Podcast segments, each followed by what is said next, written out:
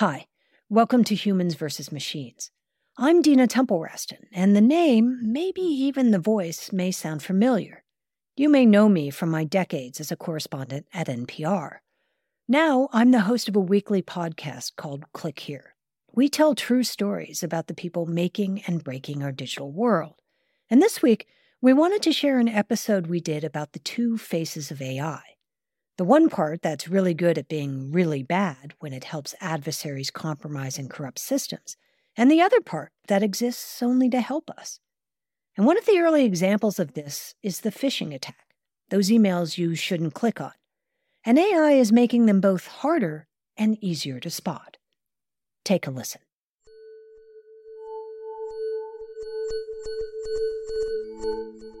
A few weeks ago, the Click Here team was scrolling through some Telegram channels when we saw an online ad that we'd never seen before. It was for a new AI large language model called not ChatGPT, the one everyone's talking about. This one was called Worm GPT, and the ad made clear that this was a bad chatbot, not a good one. Our Worm GPT AI, producing quality malware for you to test. Join our Telegram to find out more. In fact, Worm GPT had a kind of menu of badness viruses, malware, exploits, phishing attacks. It is unrestricted, unlike its enemy ChatGPT. Worm GPT actually thinks of itself as ChatGPT's enemy because WormGPT specializes in the very things that ChatGPT has been programmed and coded not to do. And it's gotten really good at being really bad. It'll relaunch, it'll kind of morph. Almost, I was I, I would characterize like Terminator 2. But you remember the liquid metal, and it would morph into different things. In the movie, there were two Terminators one bad liquid metal one, and then there was Arnold Schwarzenegger. Not like me a T1000s, advanced prototype, a mimetic polyalloy, liquid metal. That's the little bit scary thing of using generative AI, where it can morph on its own, right? Kind of almost intelligently think and, and change to get you to do something. This is Patrick Harr. He's the CEO of a cybersecurity company called SlashNext. And he says one of the big fears of machine learning has always been that some chatbot will go to the dark side. That's why chatbot creators like OpenAI and Google Bard actually put safeguards into the code. So nefarious actors, threat actors cannot use it for bad purpose, right? And so it's specifically designed not to do those things. Not to do things like spread hate speech or create ransomware. If you ask the good chat GPT to help you with those things, it says no. But an evil chatbot twin has no such qualms. It's willing to answer questions like How do I design a bomb? How do I design something nuclear related, right? And in the short time that Worm GPT has been on the scene, it's already developed a kind of specialty. Not bombs, but a lucrative email scam. Worm GPT is great at helping hackers design emails that trick busy people into doing things they shouldn't do like transfer company money to a different account, or click on a link and give bad actors access to the company network. There's a name for this kind of scam. It's called a business email compromise, or BEC. And according to the FBI, BEC attacks accounted for some 51 billion in losses in the last decade. And with the rise of AI bots like WormGPT, I, I wouldn't be surprised if this grows to a $100 billion problem across the world. Wow, in, in short order. In short order. That's the big sea change with AI. I'm Dina Temple Raston, and this is Click Here, a podcast about all things cyber and intelligence. We're telling true stories about the people making and breaking our digital world. And today, the two faces of AI. The dark one everyone is talking about, and the hopeful one that suggests if we teach AI to find these bad guys, it might turn out to be the good Terminator coming to save us. ChatGPT, AI machine, satellite, engine ignition, click here, and liftoff. Stay with us. It turns out jujitsuing the AI algorithm behind programs like ChatGPT known as large language models, can be pretty easy. Instead of saying, Can you help me build a bomb? and being rejected by ChatGPT's guardrails, you could just fake it out by saying, Pretend I'm a bad guy, and ask how would a bad guy do something like that. The AI would see that as a hypothetical, and it was then willing to tell you how hypothetically to build that bomb. The guardrails written into the code obediently vanished. But But that doesn't work anymore. And this guy should know better than anyone. He claims to be one of the developers of WormGPT, that evil chatbot. He said we could call him Worm. You can call me Worm. Worms like to stay underground, and that's what we like to do as well. He said he lived in the US, and while he declined to go on tape, he did text responses to our questions. And to prove he was on the inside of the group, we sent him a text message through their private Telegram channel, and he responded. Then we fed his written answers into a voice generator. And we started out by asking him how did he get into all of this? I like to code and build applications. We just started coding together. There's seven of us working on Worm GPT. Worm and his six friends essentially just wrote code that circumvented the guardrails inside programs like ChatGPT. And by doing that, they unleashed a new evil twin, capable of teaching you how to make bombs and viruses. But Worm told us the Worm GPT chatbot has gotten a bit of a bad rap. Most of the media portray us in such a bad way, saying it's all about cybercrime and cybercriminals. He says a no holes barred chatbot isn't evil, it's educational. The only way to beat a bad guy is to understand him. So he sees himself as a sort of white hat researcher. You need both sets of users. Those are the researchers and people who want to create the exploits to make it work. which is a little like saying you want more bank robbers so you can make bank security better. I, I- yeah, I, I would call BS on this. Patrick, the CEO of SlashNext, said there's nothing white hat about Worm GPT. You see in the dark web and in the hacker circle discussions about using it for not this research purpose and the, and the general good, but how can I use it to launch nefarious attacks?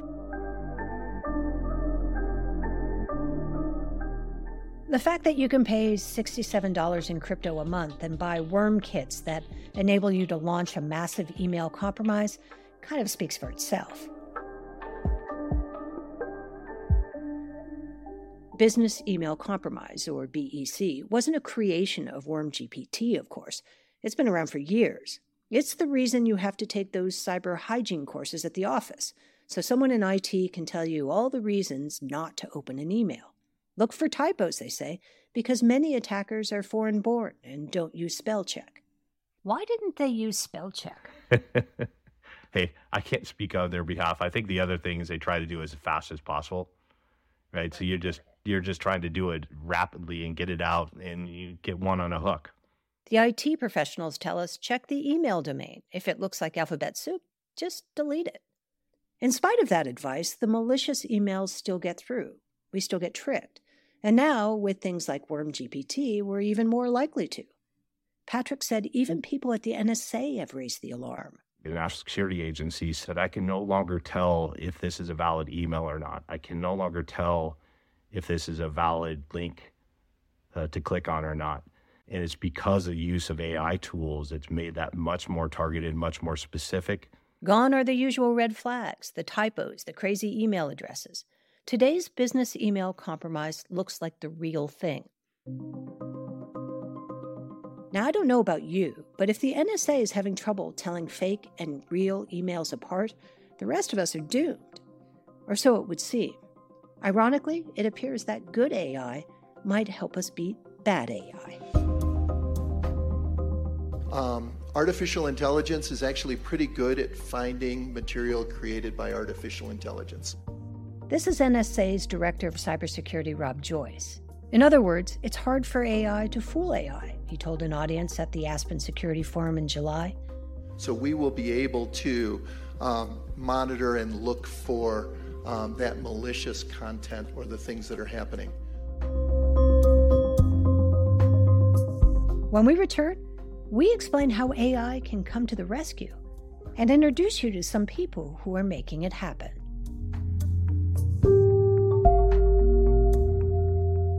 Stay with us.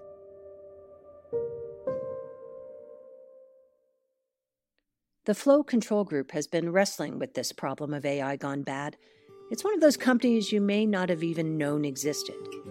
Flow Control Group started out literally as an idea on a piece of paper, and today we are one of the largest businesses in our space. Basically, it sells equipment that helps businesses direct any kind of fluid, from water to cooking oil, things like pumps, valves, compressors. Grant Walsh is Flow Control's IT director. And he said over the past couple of years, the company has been growing crazy fast. Lots of brands coming in under its umbrella.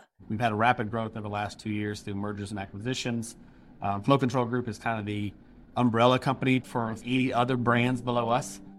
And we wanted to talk to Grant because of the trouble that kind of growth can present, specifically IT cybersecurity trouble. With company mergers also comes merging of all the disparate technology those different companies are using. As Grant saw it, the attack surface for some sort of business email compromise scam just got much bigger. Some of these companies we acquired may have attackers already in or already attacking them uh, before they come on the board. Add the smarter attacks generated by AI, and it isn't too surprising that Flow Control recently found itself on the receiving end of a BEC attack. There was just an email came in to, to finance. Hey, we had an updated uh, bank information. Can you please update your wire information to X? And that financial person updated the wire information, and out goes a check for a six figure number, and away that money goes. Uh, and were you able to claw it back? No, that was too late. But it wasn't just the money. Grant also noticed something else. These BEC attacks were sophisticated.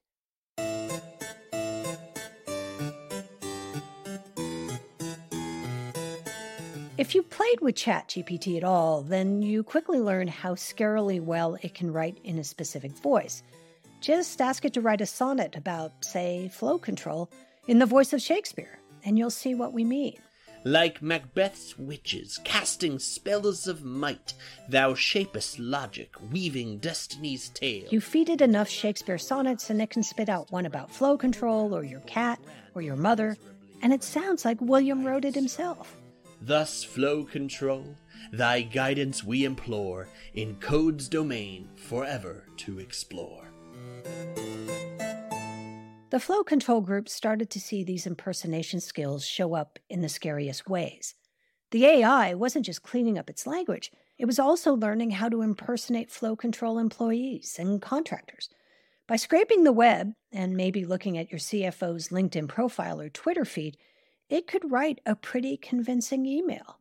When it comes in, you can look like it's coming from my CFO. That just makes me makes me a little, a little scared. Uh, and also, you, know, you kind of think about long term. If it's if it is where it is today, where's it going to be at in a year from now? Impersonations can show up in something like an email chain with three people on it. And then, say five emails in, an evil AI chatbot slips in and pretends to be one of the people in the conversation.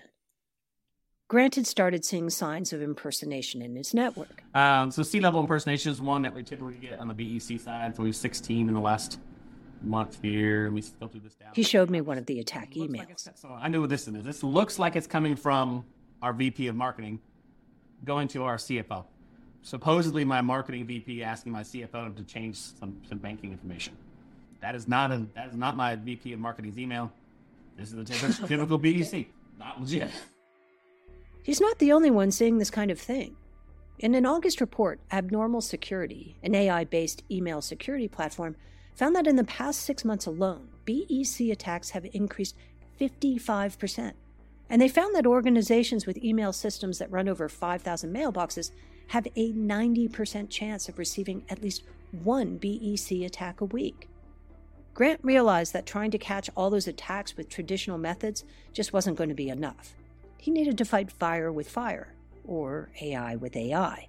So he called in this guy. Um, so my name is uh, Roy Galili Darnell. I live in Israel. I work as a team lead at Perception Point. Perception Point, Roy's company, uses AI to protect its clients from things like BEC attacks. At first, they were using AI to spot the easy tells that suggest something is a hacker email. Back in the old days, Attackers used to put together an email and then send it to hundreds, thousands, sometimes millions of people. And AI is particularly good at spotting those kinds of one size fits all BEC attacks. Uh, AI is great at discovering patterns. So maybe he sent everything exactly the same. So all you have to do is look for messages that were sent a million times the same way. What that means is AI is great at moving old style spammer messages into the trash. But customized messages, the kind AI can write in just a blink of an eye, makes finding patterns much more difficult. Uh, and the problem with these generative models is that they can generate or rephrase every single message. So you get 1 million different messages which never repeat themselves. So the traditional strategy of searching for word repetitions is no longer working against those business email compromise attacks. So people like Roy taught his AI models to look for sentences with different words but have the same meaning, which is harder than it sounds. To understand that two things could mean the same thing, you either have to be human or teach your computer to understand something called sentiment. Like if a hacker is trying to get someone to wire money to an account, maybe the email says, please deposit, or the funds can be transferred to. Different words, same sentiment. A human would know that instinctively, and now they're teaching a computer to know that too. Sentiment is an actual thing people talk about in natural language processing that's used to train a chatbot. But here's the crazy thing this isn't about understanding words. This is about turning words into something AI is really good at math. And what these models do is they would take the natural language and they would process it into uh, mathematical vectors which are basically lists of numbers. When one of these language models gets text, it may seem like it's reading, but it actually has no idea what letters are, or what words are, or what sentences are for that matter.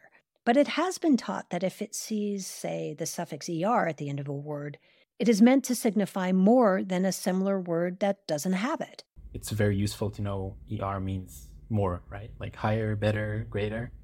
It's very useful not to keep the whole word, but parts of it.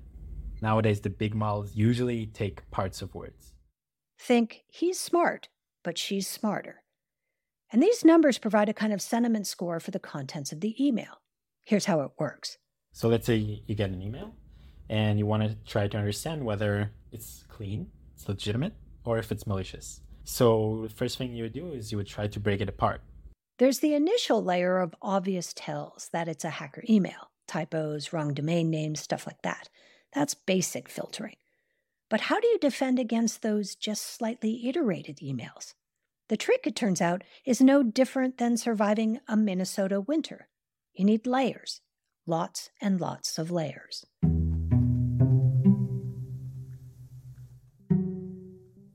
Imagine the stream of emails coming into a company as water, and that water needs to be filtered. The AI models serve that function. Now, if you use just one filter and you process millions of gallons of water, there's a pretty good chance that something nasty is going to be getting through. But what if you had lots of filters, each one specializing in something? Perhaps one is good at filtering heavy metals. Another stops microplastics. Another snags bacteria. One layer of filters might not be enough, but layers and layers of filters, all used at the same time? If you have like 5, 10, 50 layers, it becomes virtually impenetrable. That's how neural networks work multiple layers, each with a different strength. Some look at context, like who sent it or is the IP on a blacklist. Others try to decipher the content itself, like what is the message trying to say. And they make it easy to visualize by putting it all on a kind of 3D map. Say an email pops into your inbox. Immediately, the system pokes and prods the data from every angle.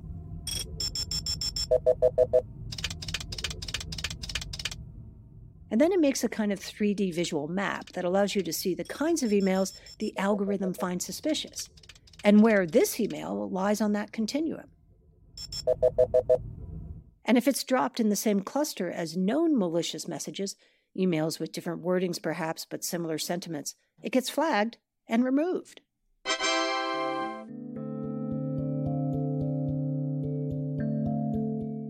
The thing about large language models is that they're always learning, getting better, getting stronger. So good bots and bad bots are in a bit of an AI arms race. The question is who's going to win? Patrick Harr, the cybersecurity expert from the beginning of the episode, has some insight there. The AI models are as good as your data. So the more data it has, the smarter it gets. And the smarter it gets, it will start evolving. And that same thing kind of goes back and forth, both on the good side and the bad side. It can cut both ways. AI has the ability to be that morphing liquid metal killer in the Terminator, or Arnold trying to protect us. Mom! Come with me if you want to live.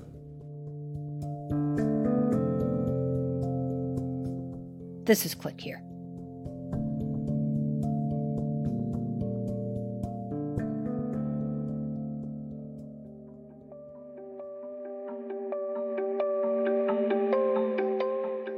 Here is a weekly narrative podcast about all things cyber and intelligence from Recorded Future News. It's hosted by me, Dina Temple Raston. And you can hear more from our show wherever you get your podcasts. Just search for Click Here. And thanks for listening.